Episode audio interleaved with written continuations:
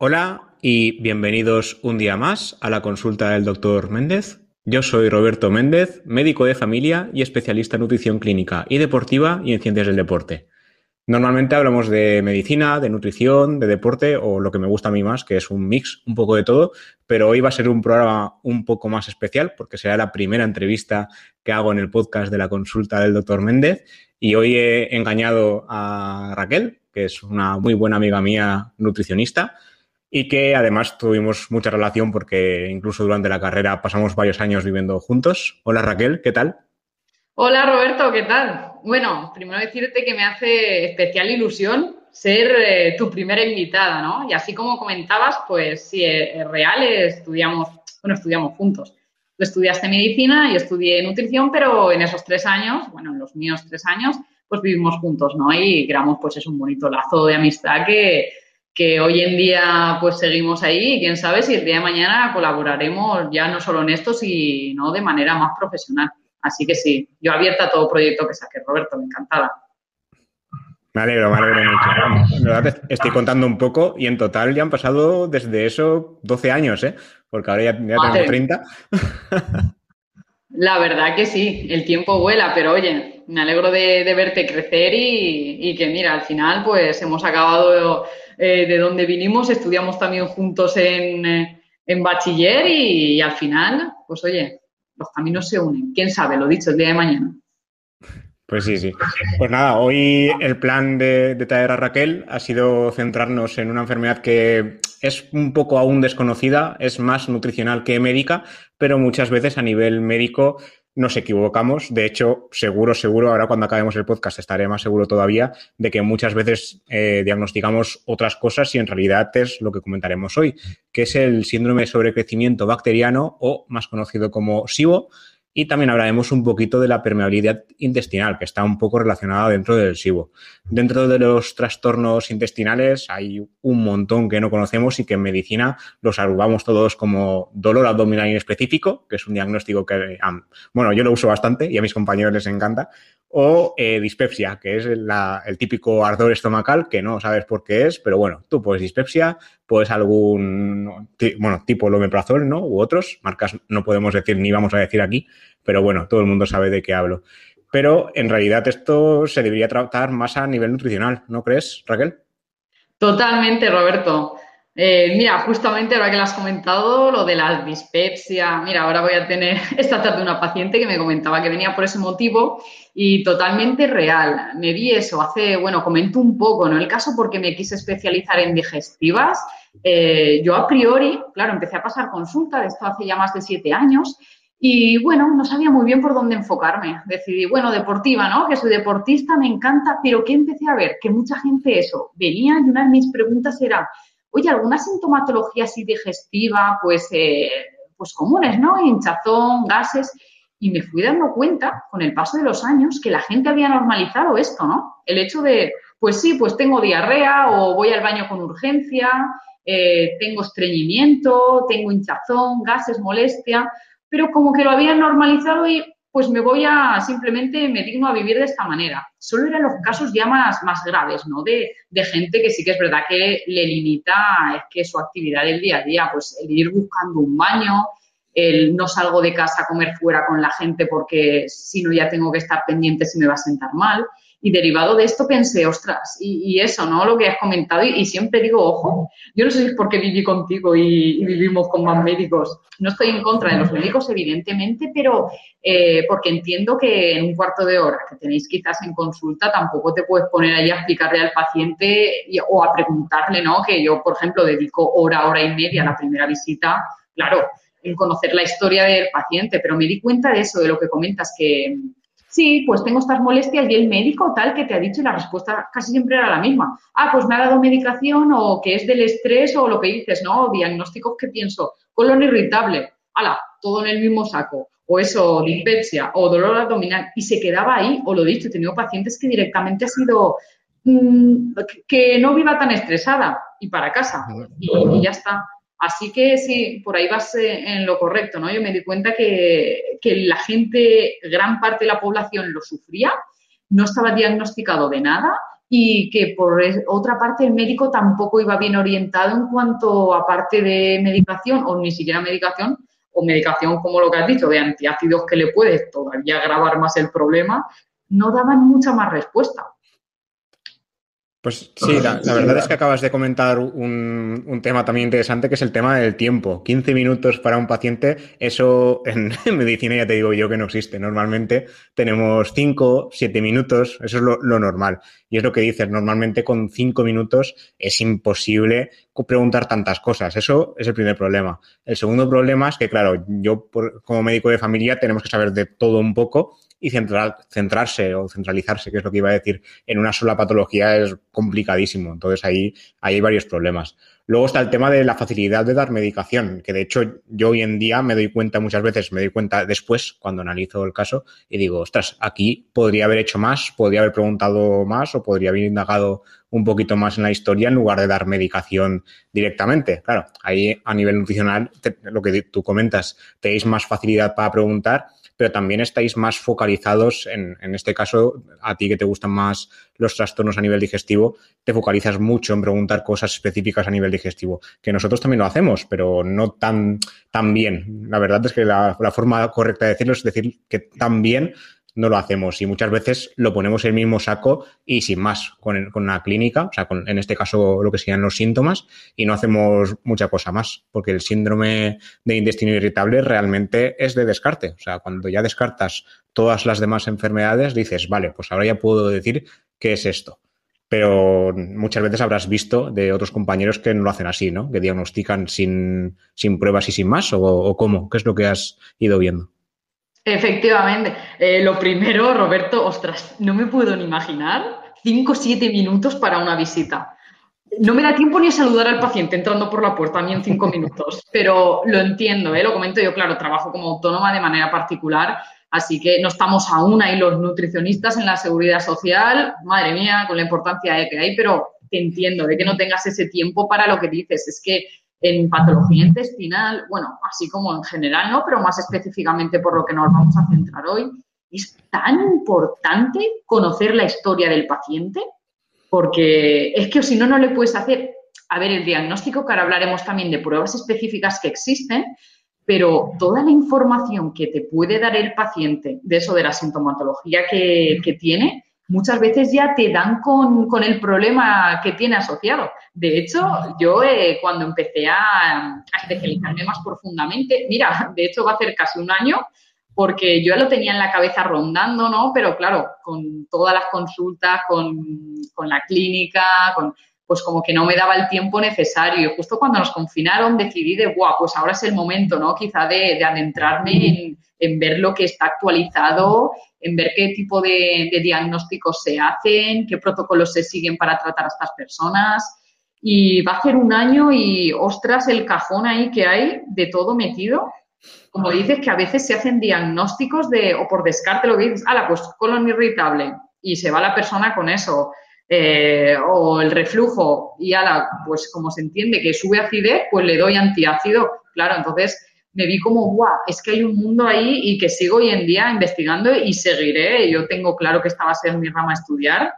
Entonces, yo me fijo mucho en eso, ¿no? En, las visitas, cuando me vienen derivados de, que tienen algún problema digestivo, hacer un, un buen historial tanto de antecedentes, que es súper importante. Ostras, yo me he dado cuenta y, quiero hacer eso con mis pacientes que ahora me van viniendo más derivados por el tema intestinal, de eh, en común, ¿no? Como que tienen factores en común. Y me di cuenta que la mayoría de ellos tratados por la pylori por la famosa helicobacter pylori, que aunque hoy no sea el tema, yo ya lanzo ahí una que nos daría para otro post a Roberto, que es súper interesante.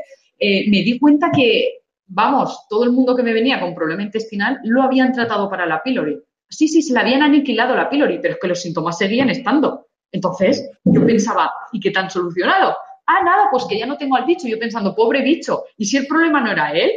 Es que a lo mejor tenía que estar. Entonces me fui dando cuenta de, uy, la mayoría de gente o eso, con antiácidos. O no, yo he tenido muchos años, tal, me han tratado. Ostras, ¿vale? ¿Y, y te han curado algo? ¿No? Sigo teniendo molestias, hinchazón, incluso más gases. Así que hacer un historial de en el pasado o, que te hayas ido de viaje y una gastroenteritis, tenemos que conocer el pasado del paciente para hacernos idea de lo que está viviendo ahora mismo en el presente. Entonces, ver eso, una vez ya de ahí ver la sintomatología actual. Y lo que decía son síntomas que es que la gente ha normalizado. Ojo, tener gases. Me preguntaba el otro día una amiga que, era lo normal. Y digo, hombre, a ver, tú tienes que conocerte. La gente también ha dejado de escucharse y conocerse. Digo, a ver, tener gases todos tenemos. Eh, pero tienes que ver si es algo incómodo, doloroso, si es a diario, si te has comido medio kilo de brócoli y de coles, vas a tener gases ese día. Pero si todos los días, sin ton ni son, no lo relacionas a algo específico, tienes gases, pues que te llame la atención, que no lo pases desapercibido. Igual que la diarrea o el estreñimiento. Hay gente que vive directamente con diarrea o que en una semana no va al baño y lo ha normalizado como, ah, no, pues no, yo esto desde hace años. Y es una lástima porque no, no está dentro de la normalidad. Y algo que me fascina, Roberto, las cacas. Hay que hablar de la caca. Es que la gente ha perdido la, comodidad de. Yo les pregunto, y quiero imprimirme el póster, mira que lo tengo aún de, de la escala de Bristol, ¿no? Que nos orienta en, que va eso, va evaluando eh, diferentes tipos de caca, desde muy líquida hasta el color, hasta el olor. Una caca bonita que yo digo, qué poco valorado está. Digo, el ir al baño y eso que eh, ir con facilidad, con comodidad, si es el mismo horario. Mira, yo voy por las mañanas, que da gusto, ya le digo a la gente, digo, voy por las mañanas sin tener que hay que presionar, eh, no hace olor, eh, ver que la forma es natural, que eso es importante conocerlo también. Es que nos está dando muchísima información. Así que ellos, mira, una que he tenido esta mañana me lo ha comentado, mira, yo llevo un jersey amarillo, no se me ve, pero es muy amarillo, y me, han y me ha comentado, mis cacas son como tu jersey.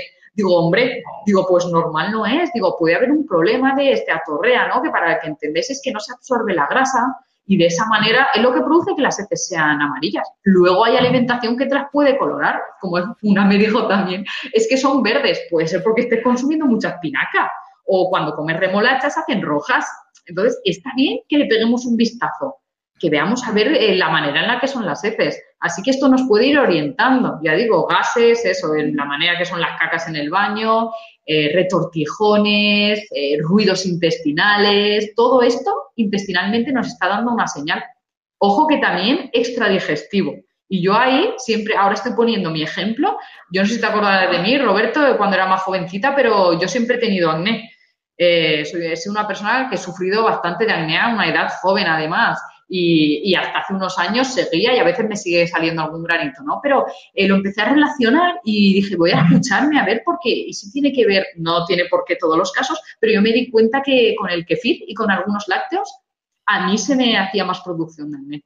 Y simplemente por no haberme escuchado, pensé, ostras, ya ves tú, ¿eh? Y actualmente digo, es que lo he visto clarísimamente. Así que hay veces que extradigestivamente puede ser eso, acné, psoriasis. Tengo un paciente de psoriasis que si escucha este podcast, que se lo pasaré siempre, me lo dice, que si alguna vez necesita una entrevista y tal para ver cómo le ha cambiado su vida la alimentación, que él se ofrece de voluntario. Porque alucinó que, no sé si ahora tiene 40 y algo de años, sí, que nadie le hubiera dicho que tenía tanto que ver la alimentación con la psoriasis, porque a él le cambió la vida radical de cambiar de comer de un modo a otro, el hecho de, de mejorar eso, de mejorar su piel. Así que hay que sospechar, primero hay que sospechar de que algo puede estar sucediendo. Falta de energía. Hay gente que parecen zombies. Que no, tú estás hecho para tener energía. A ver, tampoco te digo que radie esa energía, pero levantarte todos los días desplomado del cansancio. Eh, vale, yo entiendo una sociedad de trabajo, de estrés, pero que tampoco hay que normalizarlo, hay que ver qué grado, qué tal. Eh, dolores articulares, eh, dolores musculares continuos, todo esto puede hacer sospechar con analíticas anemias que no mejoran con la toma de suplementación, la B12 reducida, porque claro, si esto se asimila a nivel intestinal, si mi intestino, mis paredes no funcionan bien, por mucho que yo coma, ya le digo a la gente que viene, digo, sí, sí, tú estarás hartándote a hierro, pero allí como entra, sale. O sea, no tiene quien lo absorba, quien lo coja. Así que hay que estar, lo primero, atentos a qué sintomatología, anotar, entenderme y escucharme. Y así también al profesional es mucho más fácil trabajarlo. Entonces, entiendo de, porque claro, hemos hablado de un montón de síntomas, pero a mí me gusta mucho cuando hago los podcasts sintetizar un poco y cada cierto tiempo me voy resumiendo porque si no también me voy yo solito por las ramas, que me, pasa mucho, ¿eh? cuando, cuando los hago solo sobre todo, me suelo ir mucho por las ramas y luego reconectamos. En este caso, eh, me comentas, ¿no? Sobre todo en, trastornos intestinales en general, pero ¿cómo diferencias un, en este caso un SIBO de otras cosas. O sea, en el SIBO, por ejemplo, sí que se ve distensión abdominal, ¿no? Que uno se, nota hinchado, que uno puede tener gases, puede tener diarrea o puede tener también estreñimiento. Pero esto, eh, de forma resumida, ¿tú cómo diferenciarías, aparte de que hablaremos de pruebas que hay, pero cuando un paciente te lo cuenta, resumidamente, ¿cómo diferenciarías un SIBO de otra cosa? Es complicado. Es complicado por el hecho de que eh, mucha sintomatología se solapa. Se solapa porque una permeabilidad intestinal, claro, te puede derivar también a hinchazones, gases, molestias. Sí que es real que hay algo que es más característico, por ejemplo, de falta de ácido, de una hipocloridria que se llama, que es eh, que el estómago tiene que estar ácido y le falta esa acidez, ¿no? Y esto sí que, claro, los síntomas son más a reflujo. Es más a nivel, yo les pregunto mucho el, ¿dónde te notas el, dolor o la molestia? Más arriba a nivel del estómago, les señalo, ¿no? Más a nivel del intestino delgado que está un poco más abajo del estómago. Entonces voy haciendo un poco de, que ellos se exploren y de que me vayan comentando si es más en la parte superior o lo comentado el, aliento o si también notas que te, eso, que te huele el aliento, porque eso ya sería más tirando al estómago a los ácidos. O lo dicho, o si es problema de enzimas, que sería pues si la caca es amarilla, claro, pues hay un problema del páncreas, porque el páncreas es el que libera las enzimas para digerir esta grasa y nos está dando, mm, posiblemente el problema venga de aquí derivado. Así que lo diferencio de estas maneras de mm, dime en qué localización lo notas, o lo dicho, o sintomatologías más concretas como el reflujo, y ahí sí que puedo ir orientando más de lo que es. Pero repito, el problema es que muchos de ellos se solapan. De hecho, yo siempre digo a la gente que a veces es el efecto dominó, que sí, te viene de, te puede empezar por una hipocloridria y te puede derivar a un SIBO. O un SIBO te puede derivar a un Crohn o una enfermedad inflamatoria. Eh, sería el efecto dominó. Tiro la primera pieza, que sería no tener ácido suficiente, y de esta primera pieza me van continuamente surgiendo nuevas taritas. Así que es complicado por los síntomas eh, decirle esto en concreto. Les pregunto sobre la comida muchas veces para orientarme si es una intolerancia a la fructosa, al sorbitol. Pues si ya sé que el aguacate tiene más sorbitol y que me comentan que el aguacate, que sí que me lo ha comentado gente, el tema del aguacate, por ejemplo, el salmón, He tenido dos casos que justo coincidían y eran los mismos alimentos. Claro, son dos alimentos bastante ricos en grasa. Entonces me da a entender, digo, pues puede haber un problema en la asimilación de la grasa. Si solo es, por ejemplo, el aguacate, pues puede haber el problema en el sorbitol. Si la fruta como la manzana, la pera, o luego como las verduras como la cebolla, el puerro, los espárragos, les sienta mal, aquí ya me está diciendo pues que quizás es la fructosa lo que está sentando mal. El pan, el trigo, el gluten, si, si, ya ven que les comento, ¿no? Tú después de comer pasta o, pan, ¿notas alguna afectación a nivel de eso, de, no solo intestinal, de que salen más granitos? O ya digo, como a mí me pasaba con los lácteos, ¿no? De mi padre, de hecho, que ya no tolera los lácteos. O sea, ya, y entonces ya vas uniendo cabos, ¿no? Dices, ostras, pues qué casualidad. Yo me vi eso, ¿no? En, vale, pues me sale acné. Entonces, es ir atando cabos para ir poco a poco llegando a un diagnóstico más claro eh, pero es complicado por lo dicho, se puede solapar, pero sí que da muchísima información. Pero mi manera de, saber es eso, preguntar, preguntar y diferenciar dónde está el problema, más a nivel, si es estructural, o dónde está más en cuanto a, que falta tolerancia de algún alimento. Pero es complicado, ¿eh, Roberto? Es muy complicado por, los síntomas. Ojalá sería, vamos, eh, tendría que la consulta rebosar si viniera una persona y no, mi síntoma es, además que la gente como se escucha, a ver, no os escucháis poco, pero podríais escuchar más, ¿cómo lo vamos a decir?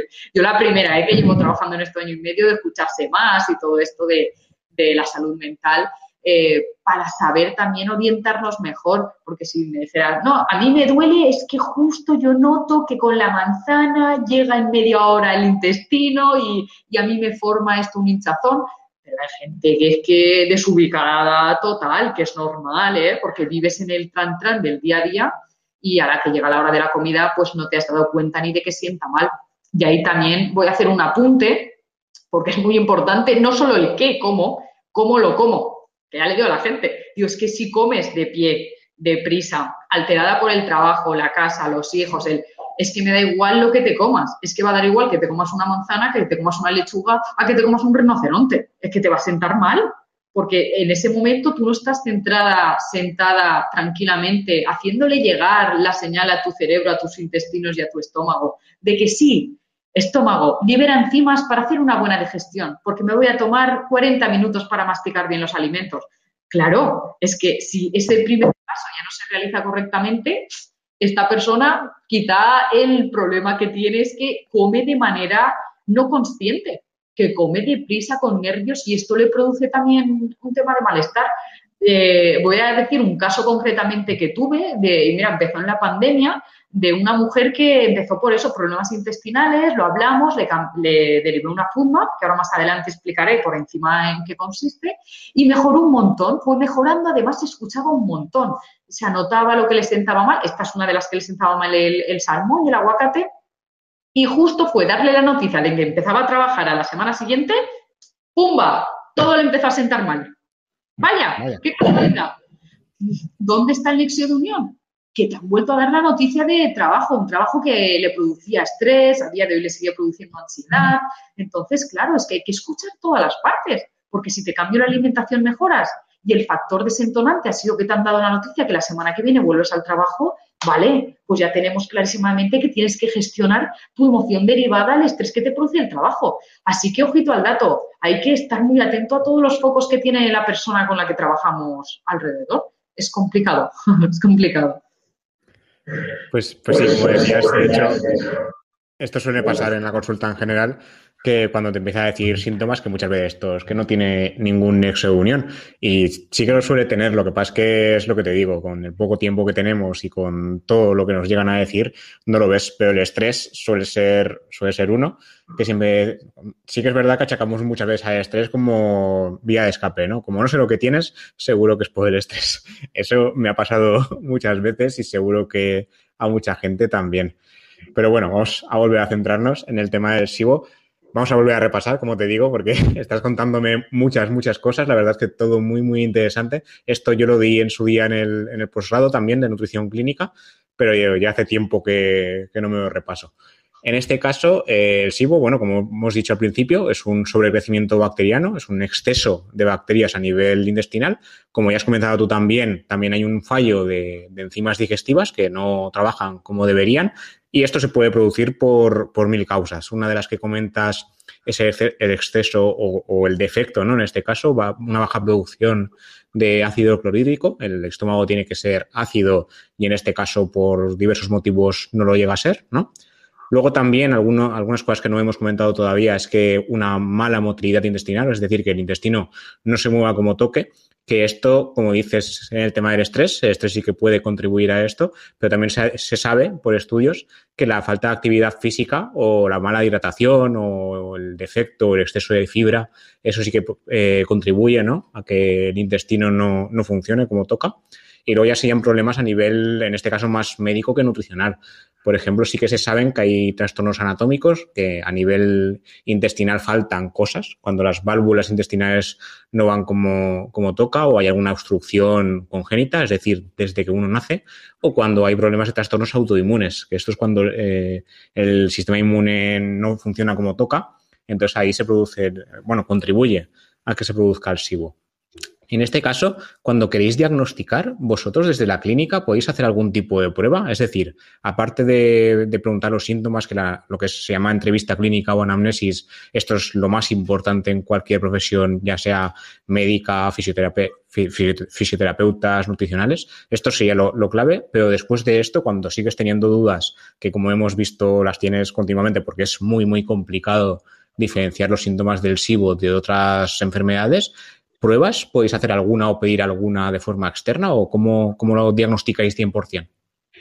Buena pregunta. Sí, yo directamente cuando vienen, eso tras la anamnesis, les comento. Ahora lo adecuado sería que tengamos un diagnóstico claro con pruebas, ¿no? A mí me gusta, qué ideal sería este mundo de, vale, pues tengo esta sospecha y yo ya haciéndole las preguntas digo, vale, pues mi sospecha va encaminada por SIBO, por ejemplo, ¿no? Que como bien has explicado es eso, un sobrecrecimiento de bacterias en el intestino delgado. Para que os hagáis una idea, deberían de estar en el intestino grueso. No es que no tengan que estar, pero están ahí de fiesta en un sitio donde no deberían de estar y ahí es donde da e-, ese malestar. Entonces yo les, les hago un listado, les comento, mira, puedes tomar dos vías en esta vida. Puedes ir por lo público, primero ir al médico, que el médico te derive al digestivo. Yo te pongo en una listica para que el digestivo tampoco se haga tal y te pongo, pues eso, pruebas del. Yo intento descartar la celiaquía. No vaya a ser ya le digo a la gente, no vaya a ser que tengas que una celiaquía no diagnosticada y esto te esté dando todo el barullo intestinal, aparte del daño que te está carreando en las paredes del intestino. Así que yo intento descartar, eh, les pongo las pruebas. Le pongo prueba, pues que te hagan la celiaquía, eh, que te hagan intolerancias, que te haga el SIBON, que lo he dicho, a mí una intolerancia, mm, una intolerancia, por ejemplo, la fructosa, suele ser una consecuencia muchas veces de eso, de que tengas un SIBO, de que tengas dañada, que tengas permeabilidad intestinal, todo lo que sea que esté dañando el intestino, te puede dar una intolerancia. De hecho, las intolerancias se curan. He tenido gente que ha venido con intolerancia a la fructosa y se, ha curado. Así que si yo les hago esa lista, intento descartar dependiendo la persona. Vale, pues veo que, o, es que la pylori me da miedo por eso, ya digo, sí que le he dicho a gente, los parásitos, ¿no? Digo, vale, pues que te hagan una prueba de, de, de heces, de parásitos, a ver, a ver si es que tenemos algún parásito intestinal, em, alguna analítica para ver también eso, o en heces la calprotectina, que nos indica a ver si hay inflamación a nivel del intestino por enfermedad de Crohn, la colitis ulcerosa.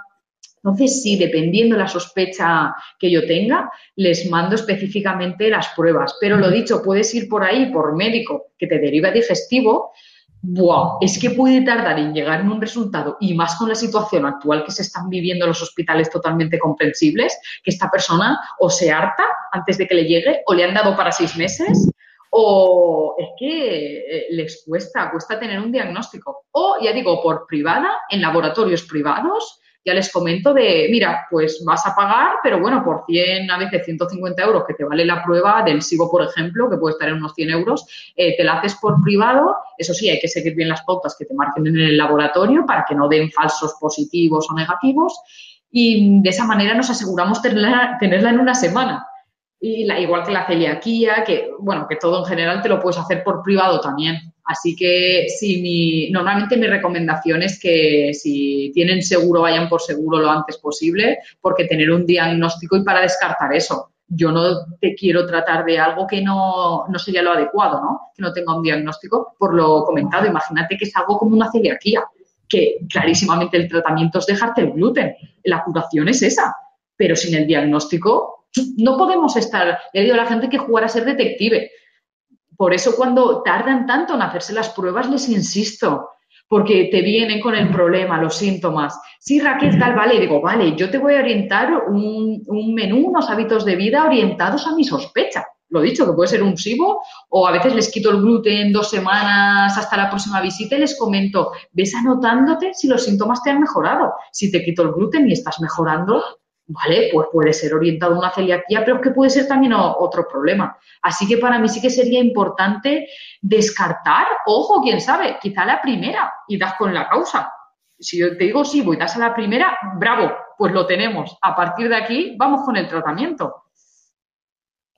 Claro, aquí, aquí comentas otro nuevo problema, que en este caso, bueno, yo siempre eh, recuerdo que hablamos desde la comunidad valenciana, y aquí, por lo menos, en nuestra área de salud cuesta. O sea, pues, creo que la media de espera para mandar, a, en este caso, al servicio digestivo, ahora mismo rondaba los seis meses. No sé si están reduciéndola porque están haciendo consultas por teléfono como todos, pero cuesta un montón. Y de hecho hay, hay diagnósticos que se retardan, pero vamos, muchísimo más de lo que se deberían. Algunos, bueno, esto es por comentarlo por encima, porque en verdad ya, ya dije en su día que intentaría ser lo menos técnico y médico posible en este podcast, pero algunos de los tests que se usan para el diagnóstico de SIBO a nivel médico está lo que se llama el aspirado yeyunal, que lo que hacen es coger ¿no? una muestra de bacterias de intestino delgado, como comentas, pero esto es bastante invasivo, eso de que te pongan algún tipo de dispositivo dentro para coger una muestra de bacterias, pues suena feo y, lo es. Y luego está el test del aliento, que este test también se hace para el pylori, Nosotros a nivel médico normalmente no lo usamos tanto, a veces sí para descartar, pero nosotros usamos más el test de heces. Esto lo que analizamos es en las heces si hay pylori o no. Pero el problema, en el caso ya sea del SIBO o de las intolerancias que comentaba, sobre todo de la fructosa, es que nosotros a nivel de atención primaria, al menos en nuestra área, no se puede hacer. Esto normalmente lo hacen ya a nivel del servicio digestivo, que como comentas, tardan la vida y más. Luego, eh, bueno, esto ya para finalizar el tema, el tema del tratamiento. Yo sí que sé, bueno, como comentaba antes por el tema de, del posgrado y demás, que el tratamiento del chivo puede ser tanto médico como nutricional. A nivel médico sí que se han descrito el uso de antibióticos, pero a nivel nutricional, cuando ya tienes un diagnóstico de SIBO, ya sea porque has descartado todo lo demás o porque tienes que se han hecho alguna prueba, ya sea un, un aspirado o un test de aliento, ¿qué resumidamente, ¿qué tratamiento sueles usar? Pues para SIBO eh, la dieta FoodMap, que se llama, ¿no? Que es evitar los alimentos que fermentan a nivel intestinal. Evidentemente, no es que sean malos, pero en estas circunstancias, si tienes bacterias donde no deben de estar y se están aprovechando, como que están, eh, se están comiendo esa fermentación a nivel intestinal, claro, eh, quiero decir, del intestino delgado, porque en el grueso es maravilloso, que allí fermente y cojan allí las bacterias todo el producto que lleva. Claro, eliminamos ciertos tipos de, alimentos, eh, verduras, como es eso, como son la cebolla, el puerro, los espárragos. Eh, luego son también muy personalizadas, ¿no? En estas personas, lo he dicho, yo por eso les invito a que apunten, porque aunque sí que hay un estándar, ahí están las tablas, ¿no? De altos en Foodman, medios, bajos, pero luego es muy curioso que pueda haber gente que, pues mira, a mí la pera me sienta bien, o la manzana, o medio aguacate, así que es jugar mucho con esto. Entonces sí que utilizo este tipo de, pues de, de pero lo comentado, tiene que ser algo personalizado. A ver, normalmente la cebolla, el ajo suele sentar mal a todo el mundo que tiene, que tiene pero igualmente, lo dicho, le damos truquillos, tácticas, a veces si está cocinado o no cocinado. El momento del día, la cronobiología, que yo creo que va a pegar fuerte ahora también. A mí que me gusta estudiar y, actualizarme en todo, también eso, ¿no? Si la tomo por la mañana, a lo mejor me sienta bien porque el intestino está más activo en ese momento, o antes o después de las comidas. Todo eso también se está viendo que, va a influir. El objetivo no es que mantengan este, este menú para siempre, ni mucho menos, porque es tan restrictiva que, claro, si está restringiendo a, los bichillos del intestino delgado, pero es que también estás matando de hambre a los buenos. Así que es un poco ir jugando y combinando y, ojalá y el día de mañana le llega la cura, como has dicho a esta persona, bien o eso, o con antibióticos o herbáceos. Yo he tratado a una mujer que tuve con herbáceos y, y se le normalizó el SIBO. Así que también sería una opción de tratarlo juntamente con esto, claro. Eh, yo los dos casos que he tenido que se le han normalizado el SIBO, ha dado la casualidad, no será casualidad, claro, que aparte, mira, uno se trató con herbáceos y otro con antibióticos, que claro, las pautas a nivel nutricional, que son estas, bueno, primerísimo antes que una funda, claro, ni que decir conocer la alimentación actual de esa persona, si se alimenta de leche con galletas para desayunar, si almuerza y merienda rosquilletas, si come pastas, todo lo, lo primero es ver cómo se alimenta eh, quitarle los alimentos procesados, porque esto le daña a todo el mundo, ¿no? Entonces, partir de una base de que la persona coma de manera saludable. Y dentro de lo saludable, lo dicho, específicamente, pues eso, pues la FUDMA es la que más se, utiliza actualmente. Aparte de esto, claro, que entienda que hay hábitos, herramientas que también le van a favorecer.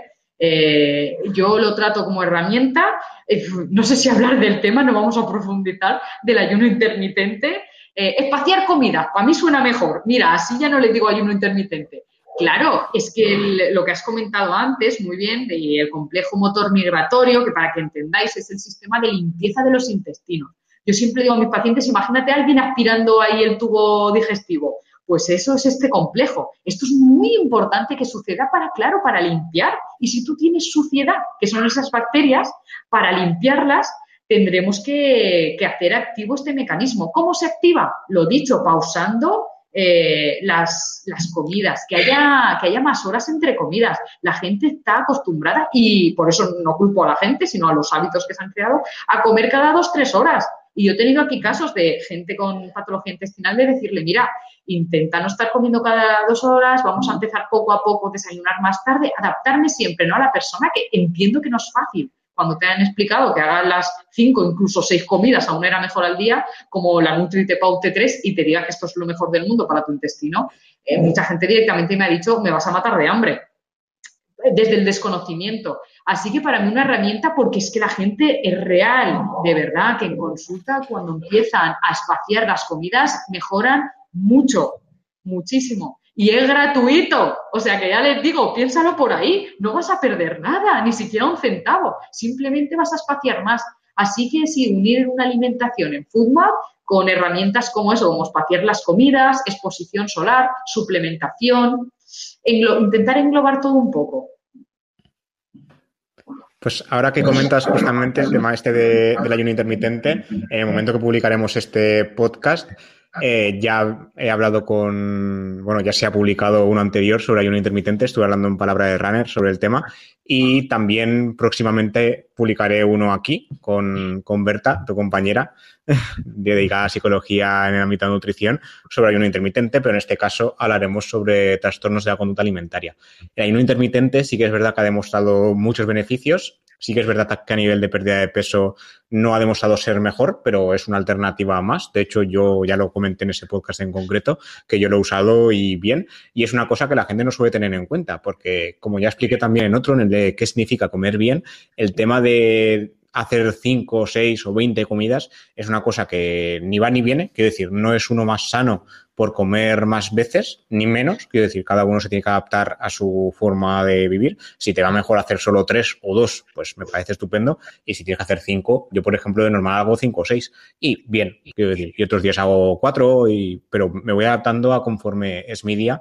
Pero la gente como que se autofuerza, ¿no? A, a comer cinco veces al día, hacer esto, hacer lo otro, y a lo mejor estamos estandarizando demasiado algunos conceptos que no tendrían por qué ser igual en todos porque cada, cada persona es su mundo, ¿no? En ese sentido. Exacto. Para mí, eh, por eso le llamo herramienta. Y yo aquí le comento flexibilidad. Eh, y contexto, me encantan esas dos palabras porque ya le digo a la gente que eh, no hay que imponerse, no hay que obligarse a, no hay que forzarse, si no te sale natural, no te fuertes. Por eso la manera de trabajar siempre comento en mi aspecto es ese, ¿no? El, vale, estás acostumbrada a estas comidas, vamos a ver de alargar un poco y lo he dicho, y siempre probando y experimentando y desde eso, desde la libertad, desde la libertad de, ostras, voy a probar, ¿no? Y yo siempre les doy eh, esa libertad de, que lo prueben al menos para ver si notan mejoría, porque lo he dicho, claro, trabajado en un contexto de este aspecto, es muy diferente un contexto, por ejemplo, un deportista que me entrene dos veces al día y que me sea complicado llegar a las recomendaciones, que busque aumento de masa muscular, hombre, pues en ese contexto mm, hacer un ayuno intermitente no es lo más adecuado porque me va a costar y ayudas que llegues a, la recomendación de calorías, de proteínas, de en una o dos comidas. Pero claro, en un contexto de una persona que, sospechamos de eso, de una patología intestinal, de que quizá tiene estreñimiento, de, eh, claro, para provocar esto, para provocar esa limpieza, para, hay que explicárselo. Es tan importante explicarle al paciente el por qué hacemos las cosas, porque claro, si tú le dices, ala, toma, come dos veces al día, comes cinco, no pasa nada, comes dos. Evidentemente va a ser muy complicado que del día a la mañana te cambie la visión. Entonces, yo siempre les explico desde eso, mira, lo vamos a intentar de esta manera y a producir así, pero sí siempre como mirarlo como una herramienta. Y si luego al cabo del tiempo eh, te adaptas y esto también yo le llamo reconectar con tu propia hambre, aunque sí, como dices ahí, Berta tiene mucho más que ver, que es la psicóloga justo que viene aquí a mi centro también, eh, eh, en esos aspectos, ¿no? De no forzar, escucharse, entender el propio hambre. Eh, yo lo explico mucho en consulta, lo del ayuno, no el ayuno intermitente, pero el hambre. Eh, el hambre, que ya digo, es muy complejo, pero en sí de las cinco comidas, como mucha gente me viene con el hecho de, hombre, pero es que cinco comidas es lo ideal, digo, mira, figúrate que vas al médico y te diría, mira, es que lo ideal es que vayas siete veces a orinar al baño, todos los días, siete. Y encima te digo las horas, tienes que ir a las siete de la mañana, a las diez, a las tres y a las cinco, eh, dirías, a ver, y si yo no tengo ganas de ir a orinar al baño a las diez de la mañana, tengo que ir. Sí, sí, claro, es que o si no es perjudicial. Yo les intento explicar eso, que el hambre es un instinto más humano. Si no tienes hambre, no te fuerces a, comer, o no te fuerces o no lo hagas por hábito. sí que cuesta quitar ese dogma un poco que nos han marcado de todas las comidas, pero ¿quién, quién eso, no? Yo también partía de comer cinco o seis veces, ahora hago, dependiendo el día, tres, cuatro, dos, tres. ¿Sabes? Crear esa flexibilidad con, contigo misma también eh, ayuda, ayuda. Entonces, sí, cuidado con lo del ayuno intermitente, no utilizarlo, ala, para todo el mundo, ahora, para todo el mundo, a la ligera, pero sí que entender en qué casos y en qué circunstancias sería una buena herramienta. Y siempre que, claro, que el paciente esté por la labor, que yo ya les comento, es más importante el qué vas a comer que no que hagas dos o tres, porque que comas dos veces y que sea una comida sea pasta y otra un bocadillo de salchichón, sí, el ayuno está hecho, pero es que más come cinco y come frutas, verduras y come bien. Así que cuidado, utilizarme la lógica también, no solo lo que esté de moda. Pues sí, sí, sí. Pues Aquí ha, repasado varios conceptos que nos vienen bien para finalizar, que es el tema de explicar bien al paciente las cosas por qué las haces y no ser paternalista de haz esto que te irá bien y punto, sino que entiendan por qué se hace y sobre todo ser flexibles, que las, las recomendaciones son estándares que están, por eso, están estandarizados porque a la mayoría de la gente simplemente cambiar algunas cosillas le vendrá bien, pero que luego tenemos que adaptarnos a, a cada persona, a cada vida y a qué cosas podemos cambiar y cuáles no, o cuáles podemos retocar un poquito y no cambiar del todo. En este caso yo también estoy bastante de acuerdo que, ahora ya estamos empezando a verlo, la gente que somos más jóvenes, ¿no? Sobre todo. Luego cuando te haces mayor supongo que te haces más cascarrabias con algunas cosas que haces, pero bueno, dentro de, si este podcast sigue existiendo dentro de 20 años, lo volvemos a comentar, a ver si nos hemos vuelto menos flexibles o, o seguimos igual por lo menos. Y yo creo que, espero que lo hayamos dejado todo bastante claro. Nos hemos alargado más de lo que suelo hacer yo. Normalmente intento que los podcasts sean de 20, 25 minutos, pero bueno, hoy creo que ha valido la pena al ser la primera entrevista que hacíamos y espero que hayas disfrutado. Y creo que sería el momento de que nos dijeras dónde te podemos encontrar, en qué redes sociales y dónde tienes la clínica y demás que has comentado antes. Dinos un poco. Pues mira, Roberto, a mí actualmente me podéis encontrar pasando consulta presencial en Castellón, quien sois de Castellón cerquita de, la UCI concretamente. Em, también en redes, la verdad que no estoy muy activo últimamente, buena señal es que estoy en consulta y, dedicando tiempo, tiempo a ello. En Raquel C. Nutrición, estoy más en Instagram, más que nada. Y luego en mi página web, que es Nutricado, que es el centro donde abrí ya, hace ya más de dos años, nutricado.es. Ahí podéis ver nuestra manera de trabajar. Digo nuestra porque Berta forma parte del equipo, que es la psicóloga que, que viene también a pasar consulta para dar un poco de apoyo también a eso tan importante que es la salud mental. Y lo dicho. Y bueno, de forma online, claro que sí, también hago consulta de, de manera online. Esa sería la manera de encontrarme. Pues nada, me alegro de que hayas podido hacer un hueco en este caso para el podcast y espero volver a traerte alguna vez más porque, la, por ejemplo, la dieta baja en Food Maps es una cosa que quiero tratar y seguro que se me ocurren muchas más cosas que explicarás muchísimo mejor tú que yo. Y nada, ha sido un placer tenerte por aquí. Un placer para mí, encantada, Roberto, y yo encantadísima de volver en, las ocasiones que lo consideres. Y nada, que te deseo mucho éxito también con el podcast, que estoy convencida que, que, lo tendrás como lo tuviste ya con el blog, del cual fui ahí, lo viví en mis carnes cuando empezó, así que seguiremos en contacto, seguro. Muchas gracias. Y nada, como siempre a los oyentes, eh, espero feedback en todas las redes donde oigáis esto, ya sea iBox, en Apple Podcast, eh, Spotify, cualquier suscripción siempre es bien recibida. Cuando veo que se suscribe alguien más, esto me da, me da motivación para continuar y cualquier comentario o cualquier tema que se os ocurra que podamos atar aquí en el podcast, comentadlo porque así me dais más ideas y podemos continuar. Y nada, un saludo y hasta la próxima.